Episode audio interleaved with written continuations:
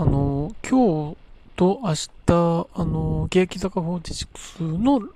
ラストライブが、これオンラインで行われるっ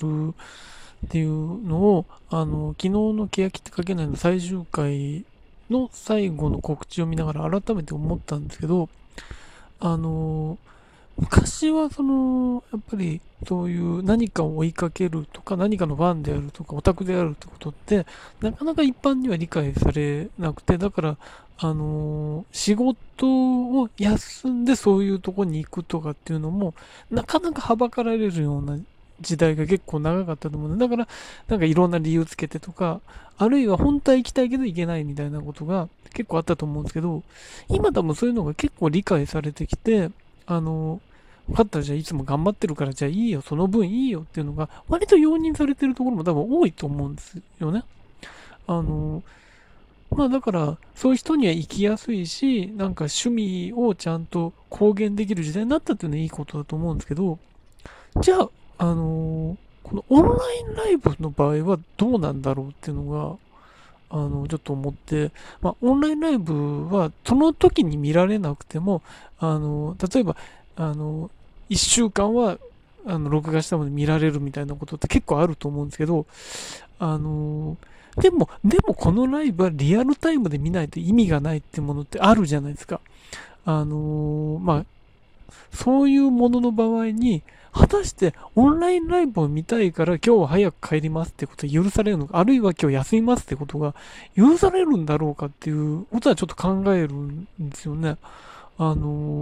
いや、さすがにお前それは後で見られんだからいいじゃないかよって多分言われんじゃないかなと思うんですよ。でもそこは譲れないじゃないですか。じゃあライブに仮にお客さんとして行ってたら当たり前のように前から行ってその時間から見たいわけで、じゃあその準備の時間も含めて万全の体制で臨むためには、たとえ間に合ったとしてもその前から浸っていたいみたいな思いがあるじゃないですか。その場合って許されるのかなっていうのが非常になんか微妙だなって思うんですけど、あと例えばそれこそ会社に行ってなくても自宅でオンラインで仕事してるような場合は多分それかぶってきたりするじゃないですか。オンラインで仕事してるギリギリでオンラインライブ始まるとか、あるいはオンラインライブと重なってくるとか、そういうことになった場合にオンラインライブ優先ってことができるかどうかって言ったら、なんかね、それも多分そこはいやお前それはさすがにって言われるんじゃないかなと思うんですけど、だから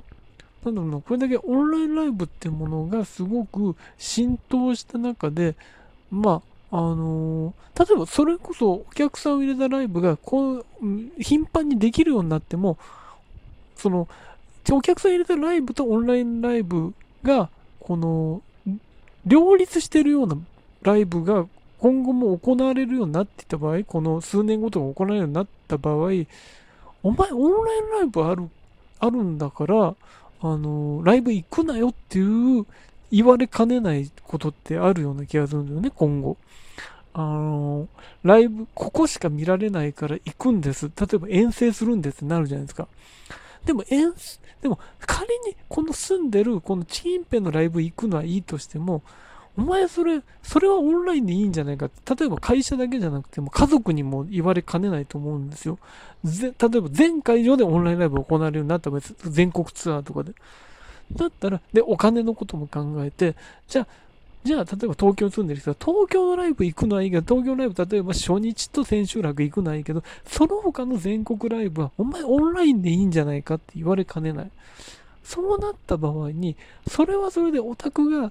ちょっと選択肢が増えたことによって逆に生きにくい世の中になってるような気がして、だからなんですかね、オンラインライブ見やすくなった分しわ寄せが来るような気もするんですね。